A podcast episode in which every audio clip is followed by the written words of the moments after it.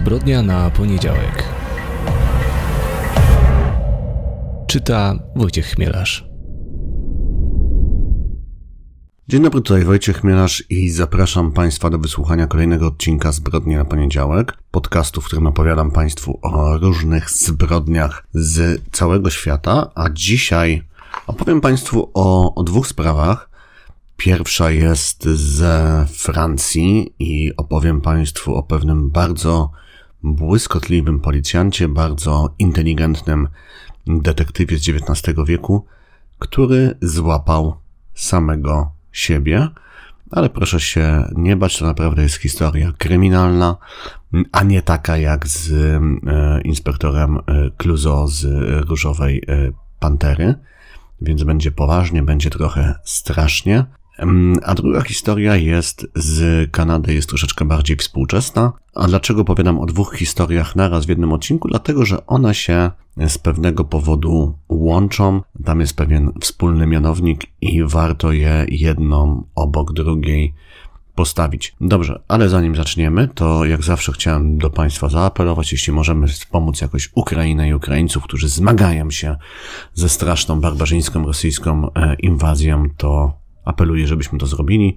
To jest kwestia nawet 5-10 zł, bo to zawsze jest krok we właściwym kierunku. Ja, jak Państwo wiecie, od dłuższego czasu wspieram Stowarzyszenie Pogoń Ruska i jeśli chcecie zobaczyć, czym się zajmuje Pogoń Ruska, co oni robią, to wystarczy zajrzeć na ich Facebooka i zobaczyć, e, jakie e, oni działania podejmują i jak wydają dobrze pieniądze, które im przekazujemy. No jeśli chodzi o nasz kącik e, literacki, no to powiem Państwu szczerze, że sobie zrobiłem troszeczkę przerwę od kryminałów, zrobiłem sobie troszeczkę przerwę od true crime, żeby sobie wyczyścić głowę. Trochę tego w ostatnim czasie za dużo czytałem, ale e, i skupiłem się teraz na literaturze pięknej i wróciłem do Borgesa, czyli do klasyka literatury argentyńskiego pisarza, który no, zdobył y, bardzo dużą sławę. Nagrody Nobla nigdy nie dostał i to jest chyba jakiś wyrzut sumienia y, szwedzkiej, szwedzkiej akademii.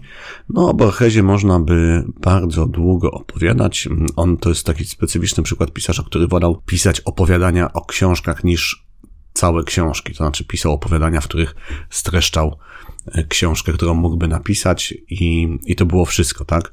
Chociaż mógłby to rozbić do pewnie do, do 300-400 stron pełnokrwistej fabuły, ale tego nie interesowało, bo wędrował w zupełnie e, inne rejony. Natomiast e, Opowiadam o nim dlatego, że no Borges gdzieś tam na marginesach, na obrzeżach kryminału się pojawia, no chociażby dlatego, że on był e, inspiracją dla postaci Jorge z Burgos, czyli ślepego bibliotekarza i szarej eminencji zakonu z powieści Imię Róży Umberto Eco, czyli no jednak e, kryminału pomimo wszystko.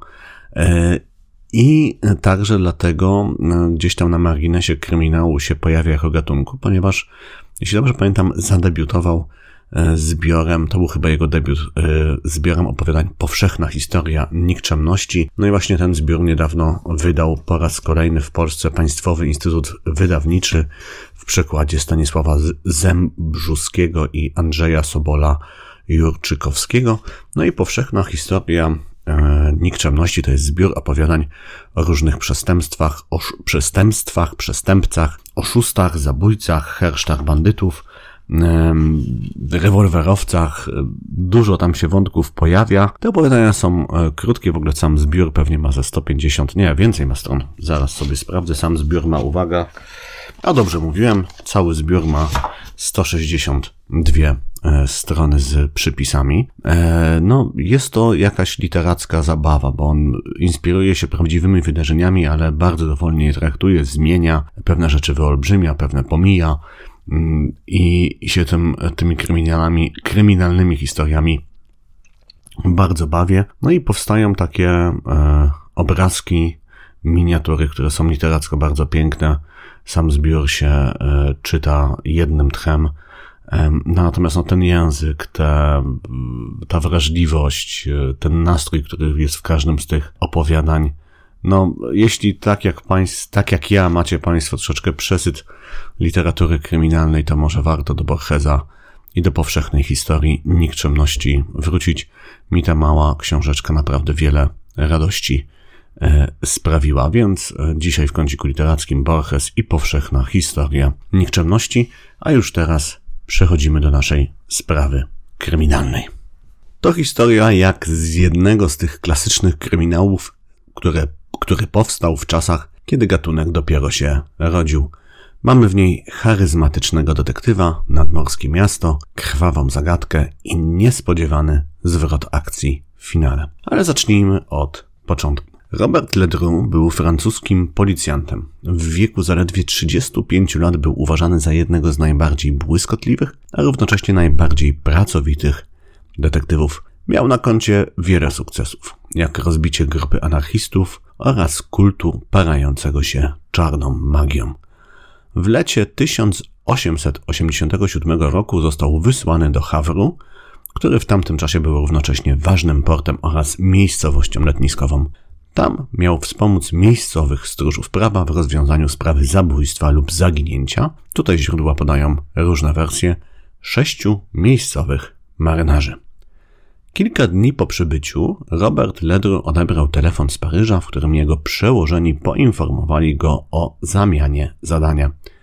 Zamiast sprawą marynarzy miał się zająć zabójstwem, do którego doszło ledwie noc wcześniej, kiedy Ledru przebywał już w Hawrze.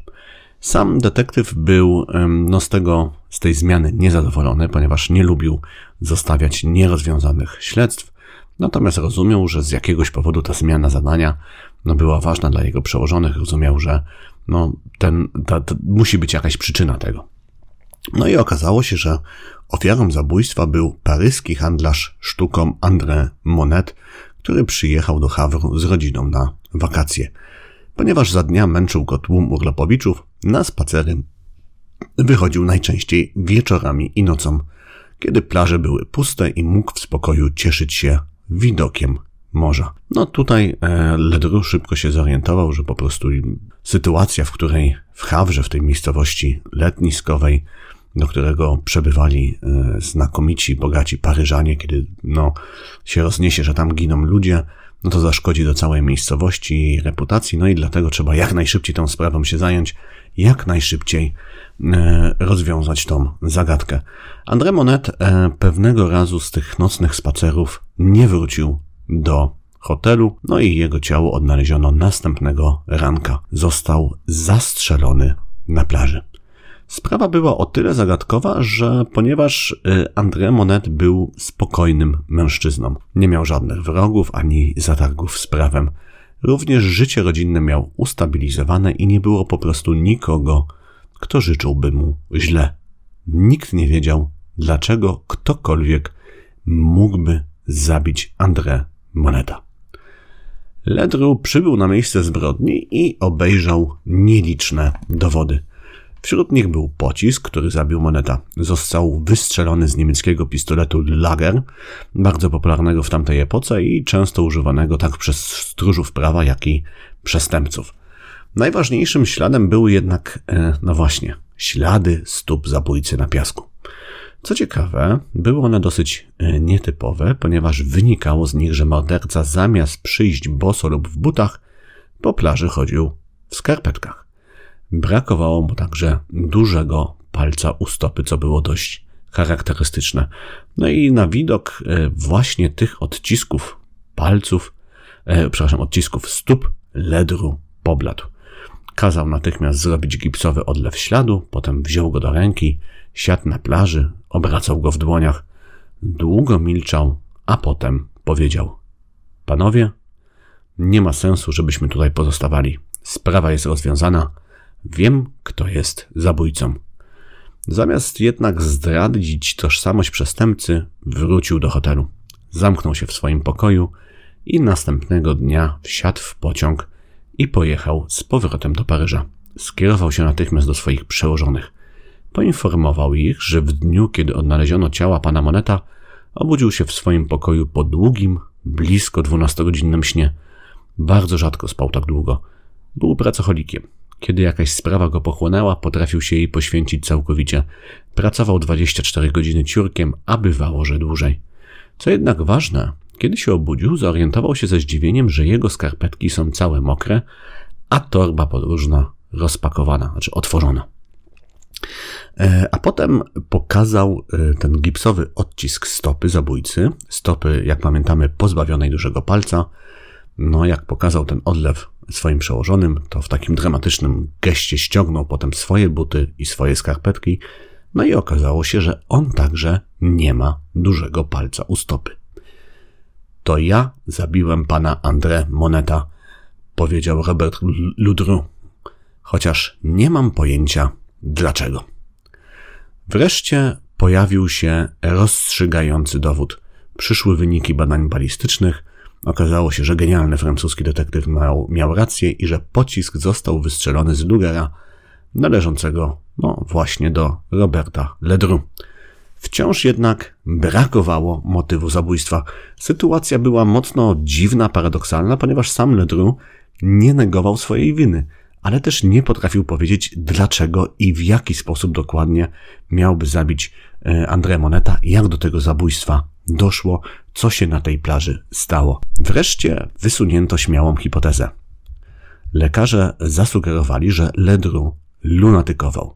We śnie, nieświadomy swoich czynów, miał wstać z łóżka, ubrać się, wziąć pistolet i pójść na plażę. Tam zabił André Moneta i wrócił do hotelowego pokoju. Żeby udowodnić ten scenariusz, postanowiono przeprowadzić eksperyment. Ledru poszedł spać w więziennej celi. Pod poduszką zostawiono mu jego lagera, jednak tym razem naładowano go ślepakami. W środku nocy detektyw wstał, ubrał się, sięgnął po broń i strzelił do jednego z pilnujących go strażników. Ledru uznano winnym zabójstwa, ale nie wiedziano do końca, co z nim zrobić. Według jednej wersji pozostawał do końca życia w odosobnieniu na wsi pod czujną opieków, opieką strażników, uzbrojonych strażników i pielęgniarek. Według drugiej wersji sąd wziął pod uwagę jego nienaganną służbę, a także to, że za dnia pozostawał całkowicie niegroźny. Dlatego podjęto taki e, sanomonowy wyrok i Ledru za dnia pozostawał na wolności, ale każdej nocy wracał do więzienia. W obu wersjach tej historii zmarł pod koniec lat 30. w wieku tam 77 lub 87 lat. Dlaczego Ledru zabijał we śnie? W artykułach na temat tej historii wskazuje się na jego przepracowanie, stres w jakim żył, to, że lekarze wielokrotnie mu radzili, żeby zmienił styl życia i trochę odpoczął. W Hawrze miało więc dojść do pewnego rodzaju nerwowego załamania. Jedno źródło podaje także, że Ledro chorował na syfilis, co miało wpłynąć na jego zdrowie psychiczne i funkcjonowanie jego mózgu. Tej zagadki, dlaczego właściwie zabijał, jednak nigdy nie rozwiążemy, także dlatego, że historia Roberta Ledru jest prawdopodobnie zmyślona. Dlaczego tak uważam? Dlaczego uważam, że to, co, o czym Państwu teraz opowiedziałem, się nie wydarzyło? No więc po pierwsze zwróciły moją uwagę źródła. Historia Roberta Ledru jest opisana na wielu blogach, w wielu językach, pojawia się nawet w kilku książkach, ale jak zaczyna się tę historię analizować, e, czytać, to widać, że one są wszystkie wariacją na temat jednego i tego samego tekstu źródłowego. Nie pojawiają się nowe informacje, temat nie jest zgłębiany, rozwijany, nikt nie patrzy na to z innej perspektywy, nie wysuwa nowych e, hipotez. Naprawdę, e, no muszę Państwu powiedzieć, że jak, no to jest, to będzie 80 chyba szósty odcinek naszego podcastu, ale przecież felietonów e, z hashtagiem zbrodnia na poniedziałek jest w tej chwili 150. Mm, więc jakieś doświadczenie w zbieraniu materiałów na temat spraw kryminalnych i robienia tego researchu mam. Ileś takich tekstów i spraw, e, ileś takich tekstów, tekstów napisałem i spraw przeanalizowałem i po prostu jak się bierze, zaczyna googlać jakąś sprawę, czytać o jakiejś historii, to widać, że no, jeśli ta historia jest prawdziwa i dziennikarze jej się przyglądali, tak, albo byli na miejscu, to te teksty są w jakiś sposób różne, tak troszeczkę się różnią perspektywą. Tutaj tego nie ma. Tak naprawdę mam wrażenie, że to wszystko jest pisane od e, jednej e, kalki. E, drugim takim dzwonkiem ostrzegawczym no jest to, że brakowało mi, albo przynajmniej ja go nie znalazłem, omówienia w innych źródłach niż blogi i podcasty. No i tutaj muszę od razu zastrzec, że no, pojawia się e, artykuł na ten temat w szanownym Washington Post, ale tylko jako przypis w artykule na temat bezsenności I no, to jest artykuł z lat 80. To, co mi się jednak naprawdę rzuciło w oczy, to to, że brakuje informacji w źródłach francuskojęzycznych.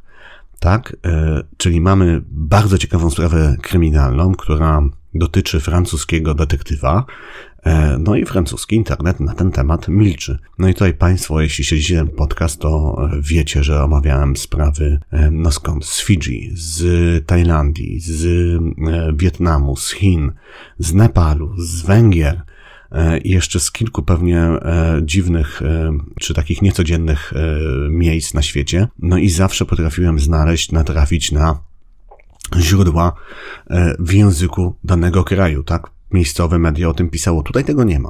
Tak, jakby cały francuski internet postanowił Roberta Ledru e, wyciąć, nikogo ta historia nie interesuje, co jest po prostu jakby absurdalne i nie, nie rozumiem tego, tak?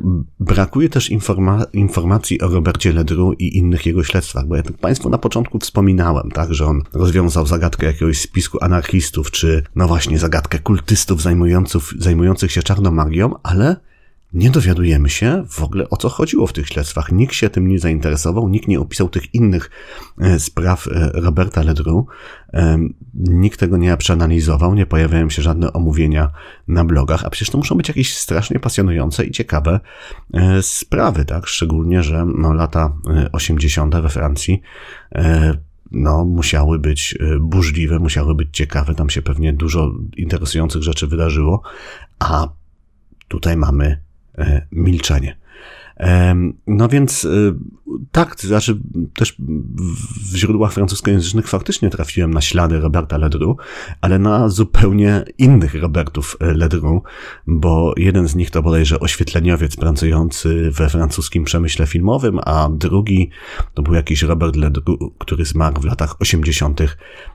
XX e, wieku, a więc żaden z nich nie był znanym XIX-wiecznym detektywem. No i taki kolejny argument, to jest to, że w tych artykułach y, na temat Roberta Ledru y, na blogach dotyczących tej jego historii pojawiają się dwa jego zdjęcia, no i oba przedstawiają zupełnie innych mężczyzn, tak? I jak się zaczyna wyszukiwać po obrazie, no to szybko dowiadujemy się, że y, pierwszy z tych mężczyzn to taki amerykański XIX-wieczny senator o nazwisku Rufus Choate i można sobie przeczytać, czym on się zajmował. Natomiast drugi z tych mężczyzn e, dziwnie przypomina polskiego malarza Tytusa Malaszewskiego, natomiast tutaj nie mam stuprocentowej pewności, że ten mężczyzna na tym zdjęciu, no to właśnie Tytus Malaszewski, ale naprawdę podobieństwo jest uderzające. No i wreszcie taka, taki ostatni argument dla mnie, e, który w ogóle sprawił, że zacząłem się zastanawiać, czy to czy to ta historia jest prawdziwa, czy ona ma sens, to jest taki, że ja o tej historii po prostu nie słyszałem. I teraz tak, e, szanowni państwo, to nie jest tak, że ja znam wszystkie kryminalne historie z całego świata. E, to nie jest tak, że wiem wszystko, e, natomiast no muszę powiedzieć szczerze, nieskromnie, że naprawdę przeczytałem dużo kryminałów, przeczytałem bardzo dużo książek true crime i ta historia Roberta Ledru porusza takie kwestie, no właśnie, winy chociażby, tak? czy y, ten mężczyzna Robert Ledru, skoro zabił, mm, lunatykując, to czy był winny w sensie e, e, prawa karnego, czy był winny tego za, za zabójstwa. To jest historia, która mam wrażenie po prostu porusza tyle wątków, tyle tam jest rzeczy do opowiedzenia, że przynajmniej powinienem o niej usłyszeć, powinienem coś o niej wiedzieć, tak? Powinno mi się kojarzyć, że nie mówię, że ją powinienem znać od początku do końca, ale powinienem mieć takie, ok, kurczę, coś o tym e, słyszałem, e, e, zgłębię to. Więc e, to naprawdę zwróciło moją uwagę, bo po prostu totalnie tej historii, tego nazwiska e, nie znałem. E, no więc podsumowując ten wątek, osobiście uważam, że historia Roberta Ledru została wymyślona, Natomiast nie mam jednak stuprocentowej pewności. Jeśli się mylę, być może się mylę, proszę mi podesłać jakieś wiarygodne źródła na ten temat. Chętnie e, temat e, zgłębię i się czegoś więcej o Robercie Ledru dowiem. No i naprawdę z radością w przyszłym odcinku odszczekam swoje przypuszczenia, bo jeśli ta historia jest prawdziwa, to ona jest naprawdę wspaniała, jest intrygująca i no, bardzo bym się ucieszył, gdyby się okazało, że jest prawdziwa. Ale dobrze, skąd w takim razie się ta historia wzięła? No więc muszę powiedzieć, że chyba taki naj, najstarszy ślad tej historii to jest E, znalazłem w 1963 roku. No i wtedy niejaki Frederick Octon e, wydał e, powieść Dwa żywoty Roberta Ledru. No i on tam twierdził, że jest to fabula, fabularyzowana biografia detektywa. No i Frederick Octon zarzekał się, że jest ona oparta na faktach. No jednak każdy, kto widział Fargo braci Cohen, no to wie, że nie należy przywiązywać się do takich deklaracji. Kim był Frederick y, Octon? Y, no i tutaj kolejny trudność, bo nie za bardzo wiadomo. Był to na pewno jakiś pisarz, który wydał, no właśnie, dwa żywoty Roberta Ledru, ale no i to jest pytanie, czy to jest ta sama postać, ale także osoba o imieniu, o tym imieniu i nazwisku wydała ze dwa albo trzy podręczniki stolarskie tak, więc e, i wrzeźbienia w, w, w drewnie. No, zostawił, trudno, trudno naprawdę powiedzieć teraz, kim Frederick Octon był, kim był autor dwóch żywotów Roberta Ledru. To jest książeczka e, cienka, ona nie była wznawiana, tam jest ponad 200 stron. No, przypuszczam trochę, że Frederick Octon to mógł być po prostu pseudonim jakiegoś innego e, pisarza. E, więc y, no, to jest taki kolejny przyczynek do tego, żeby sobie pomyśleć, że może Robert Ledru jednak y, nie istniał. Ale, ale pozostaje z nami zupełnie inne pytanie. Czy taka lub podobna historia mogłaby się wydarzyć naprawdę? No i teraz e, przenosimy się w czasy bardziej współczesne do Kanady gdzie w Toronto rano 23 maja 1987 roku 23-letni Kenneth Parks pojawił się na posterunku policji. Pokazał funkcjonariuszom swoje zakrwawione ręce i powiedział: O mój Boże, chyba kogoś zabiłem.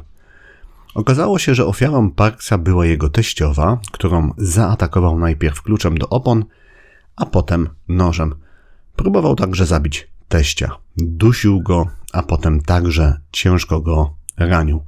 Mężczyzna przeżył, ale zeznawał później, że nie widział napastnika. Po tej napaści, po zabiciu swojej teściowej, zaatakowaniu teścia, Parks wyszedł z ich domu, no tylko po to, żeby zaraz udać się na posterunek policji. Podobnie jak w przypadku Ludru, i tutaj jest nieistotne, czy historia francuskiego detektywa jest prawdziwa, czy nie, Brakowało jednak motywu. Nikt nie wiedział, dlaczego Parks, ojciec pięciomiesięcznej córeczki, miałby zabijać swoich teściów, których naprawdę szczerze lubił. Co więcej, wcześniej umówił się z nimi na wizytę, chciał się ich poradzić, miał bowiem problemy małżeńskie, ale także finansowe. Wpadł w długi, był uzależniony od hazardu. Później okazało się, że dokonał oszustwa w firmie, w której pracował i podszywając się pod swojego szefa, wyłudził 30 tysięcy kanadyjskich dolarów. To wszystko jednak nie zmieniało podstawowego faktu, nie miał motywu. Takiego teściowie naprawdę go lubili, cieszyli się na tą jego wizytę, nazywali go takim ich wielkim misiaczkiem. E, no i znowu, e, nikt, nawet sam Parks, nie miał wątpliwości, że to on dokonał tego brutalnego ataku, ale ciągle brakowało powodu. No i tutaj Adwokaci Parksa podczas procesu podjęli brawurową próbę, żeby udowodnić, że Parks po prostu lunatykował. I śpiąc wstał z łóżka, przejechał ponad 20 km samochodem do domów swoich teściów, zabił teściową, potem próbował zabić teścia. Prokuratorzy prowadzący sprawę stwierdzili, że ta linia obrony jest po prostu niedorzeczna, a ewentualne uniewinnienie Parksa byłoby afrontem wobec społecznego poczucia sprawiedliwości, a już na pewno przeciwko zdrowemu rozsądkowi.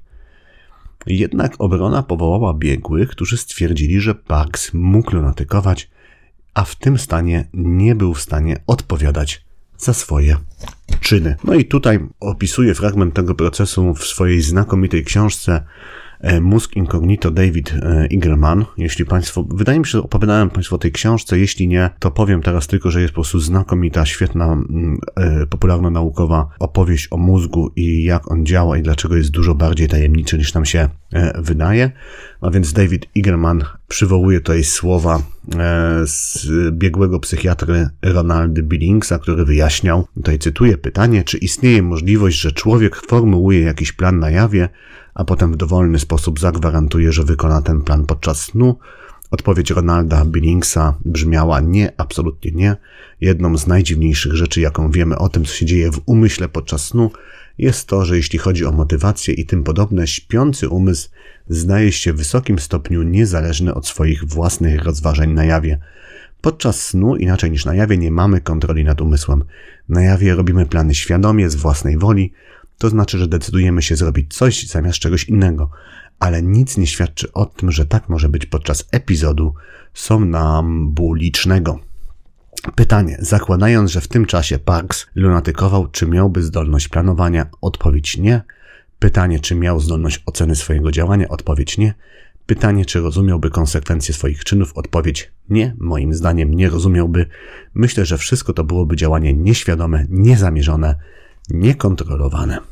To jest, to jest ważne, tak? Bo tutaj według tego zeznania biegłego no, y, dochodziłoby do tej y, przesłanki, która wyłącza winę, tak, y, przesłanki tak, niepoczytalności, tak i niepoczytalność występuje, no właśnie, wtedy, kiedy człowiek nie jest w stanie z jakiegoś powodu kierować swoim postępowaniem świadomie, albo nie jest w stanie ocenić, czy jego postępowanie jest dobre czy złe. E, no i tutaj, jeśli Parks lunatykował, no to z tego zeznania biegłego wynikało, że on nie kierował świadomie swoimi czynami, a także no, nie potrafił rozpoznać, czy postępuje dobrze, czy źle. No ale pozostaje, pozostaje pytanie, czy on e, faktycznie lunatykował. No i tutaj dowodem był elektroencefalogram e, Parksa.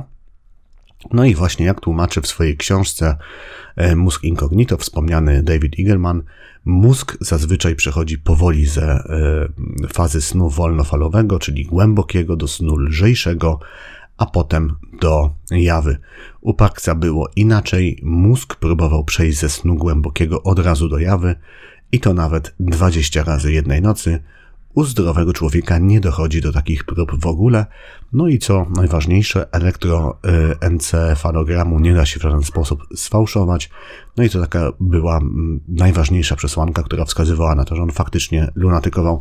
Tam potem prokuratura próbowała udowodnić, że okay, kiedy zabijał swoją teściową, to faktycznie mógł lunatykować, ale w międzyczasie się e, obudził, no i już w pełni świadomie e, próbował zabić swojego teścia. No ale sąd e, tą wersję wydarzeń odrzucił e, i no ostatecznie e, sprawa dotarła aż do kanadyjskiego Sądu Najwyższego i ten zdecydował, że Kenneth Parks jest niewinny. Został skazany tylko na trzy miesiące więzienia w zawieszeniu za malwersacje finansowe. No tą sprawę rozwiązał tak, że sprzedał swój dom, żeby spłacić długi wobec swojego pracodawca, pracodawcy i od tego czasu wydaje się, że nie wchodził w żadne zatargi z prawem. E, no, co ważne, tam e, biegli też przekonywali, że on jest de facto niegroźny, że taki epizod lunatykowania, kiedy zrobi komuś krzywdę, się już nie powinien e, powtórzyć. No i chyba faktycznie się nie, nie powtórzył. Co więcej, żona Keneta Parksa cały czas pozostawała na tej sali sądowej, cały czas wspierała męża. E, no i Kenneth Parks pozostaje na wolności do dzisiaj. Znalazłem jeszcze jeden artykuł z 2006 roku, e, według którego, no właśnie, e, on ma szóstkę dzieci. Stał się bohaterem artykułu dlatego, że kandydował bodajże do rady szkoły, w której te jego dzieci się uczą, ale jego kandydatura no, spotkała się z bardzo silnym oporem z powodu właśnie jego przeszłości. E, I tutaj, jak powiedział jeden z rodziców w artykule, lunatykowanie to być może była kwestia medyczna, ale już nie te e, oszustwa. Chyba się ostatecznie do tej rady szkoły nie dostał. E, z tego co wiem, historia Keneta Parksa to nie jest jedyny taki przykład, kiedy ktoś popełnia przestępstwo czy nawet zabójstwo podczas lunatykowania. Takich historii jest więcej. Natomiast też warto powiedzieć, że inny Kanadyjczyk który zabił swoją żonę, kiedy ta zagroziła mu rozwodem, próbował e, przekonać kanadyjski sąd, że on wtedy lunatykował i zrobił to zupełnie nieświadomie. Natomiast e, tutaj mu sąd nie uwierzył i ten mężczyzna akurat wylądował w więzieniu. E, dobrze, mam nadzieję, że podobały się Państwu te dwie historie. Jedna nie do końca najprawdopodobniej prawdziwa, ale druga, no właśnie jak się porówna te dwie historie, to widać, że coś z historią Roberta Ludru jest nie tak, bo jak wpisać e, nazwisko Kenneta Parksa, e, nie wiem, z, z, ze słowem murder, tak żeby za, zawężyć wyniki wyszukiwania, no to tam się pojawia mnóstwo źródeł z różnych naprawdę z wiarygodnych miejsc, chociażby po prostu treść wyroku e, w tej e, jego sprawie. E, no, jak się wpisuje nazwisko Roberta Ledru, to tych źródeł jest dużo mniej i są po prostu gorszej jakości.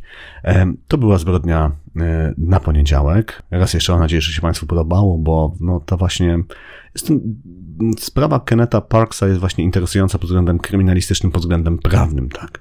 I odbiła się dosyć szerokim echem. No i też naukowcy się nią zainteresowali, chociażby ten David Egerman, o którym e, wspominałem, który poświęcił jej sporo miejsca w swojej książce i stąd między innymi się o niej dowiedziałem. W przyszłym tygodniu nie mam pojęcia, o czym będziemy opowiadać. E, może nawet zrobię przerwę od podcastu i wrócimy za dwa tygodnie z jakąś historią. E, no, w każdym razie życzę Państwu miłego tygodnia. To była zbrodnia na poniedziałek. Aha, jeśli podoba Wam się ten podcast, jeśli podoba się to, co robię, no to yy, linkujcie, szerujcie, komentujcie, oceniajcie, subskrybujcie. Będę za to wszystko bardzo, bardzo wdzięczny. A teraz już naprawdę się żegnam. Pozdrawiam serdecznie. To była Zbrodnia na Poniedziałek. Wojciech Miarz.